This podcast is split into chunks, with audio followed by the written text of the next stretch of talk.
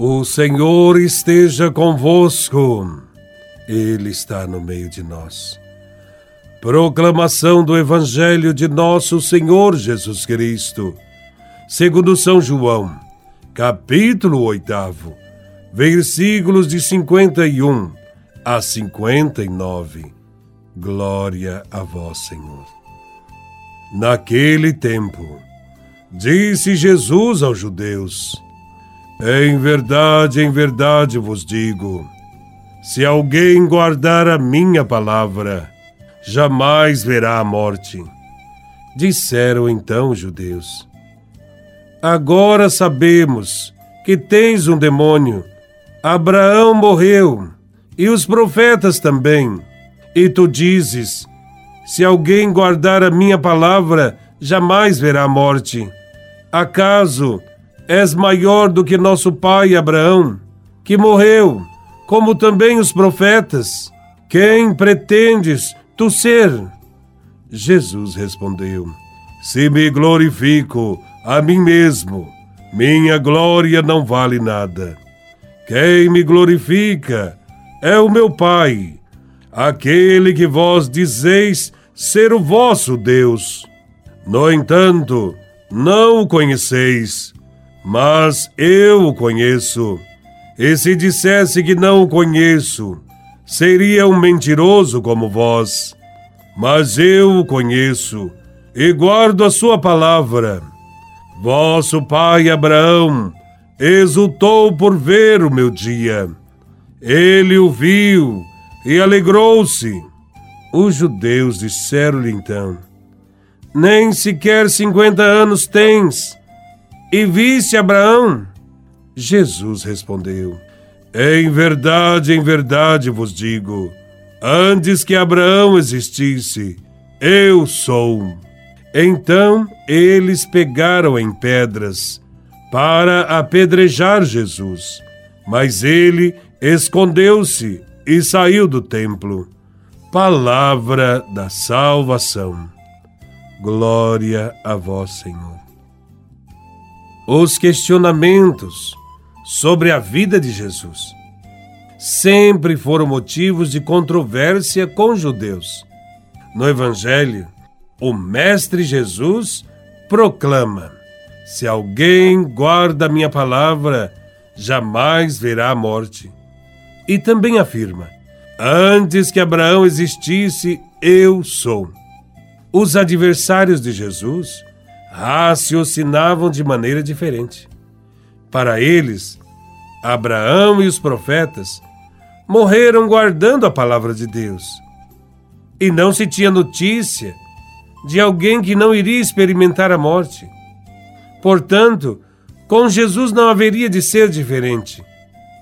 Quanto à origem de Jesus, também os judeus consideraram sua idade dizendo que não pode ter visto Abraão, pois não tem nem mesmo 50 anos. Para os judeus, as afirmações de Jesus são confusas. Mas Jesus explica, referindo-se à sua morte, ele afirma que a vida supera a morte física. Suas palavras, portanto, abrem caminho para a vida eterna para a comunhão plena com o Pai, para além desta vida terrena. Ao referir-se à sua origem, Jesus também explica. Ele não estava pensando no seu nascimento, e sim na sua vida antes do nascimento, pois Jesus veio de junto do Pai. Ele é eterno. Nesse sentido, Pode-se dizer que Jesus é anterior a Abraão, pois possui uma existência eterna. Jesus está confirmando sua filiação divina e sua existência antes de Abraão e de qualquer profeta. E mantém-se firme nesta afirmação, revelando a ignorância deles, que diziam acreditar em Deus mas não reconheciam o seu próprio filho.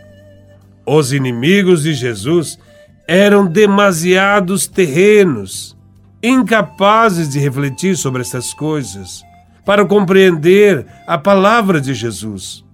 Jesus se mostra acolhedor e reafirma a vida eterna, dizendo: Se alguém cumprir a minha palavra, nunca verá a morte. Contudo, os judeus permaneceram firmes em sua rejeição e procuraram apedrejar Jesus. Jesus falou sobre a sua vida e missão àquele povo e continua dizendo hoje o mesmo para todos nós. Podemos acolher Jesus ou rejeitá-lo. Podemos acolher Sua palavra ou não. Não podemos dizer que conhecemos a Deus se não conhecemos a Sua palavra. Que cada um de nós se esforce para amar a Cristo, acolhendo e amando Sua palavra. Jesus é nosso Redentor e Salvador.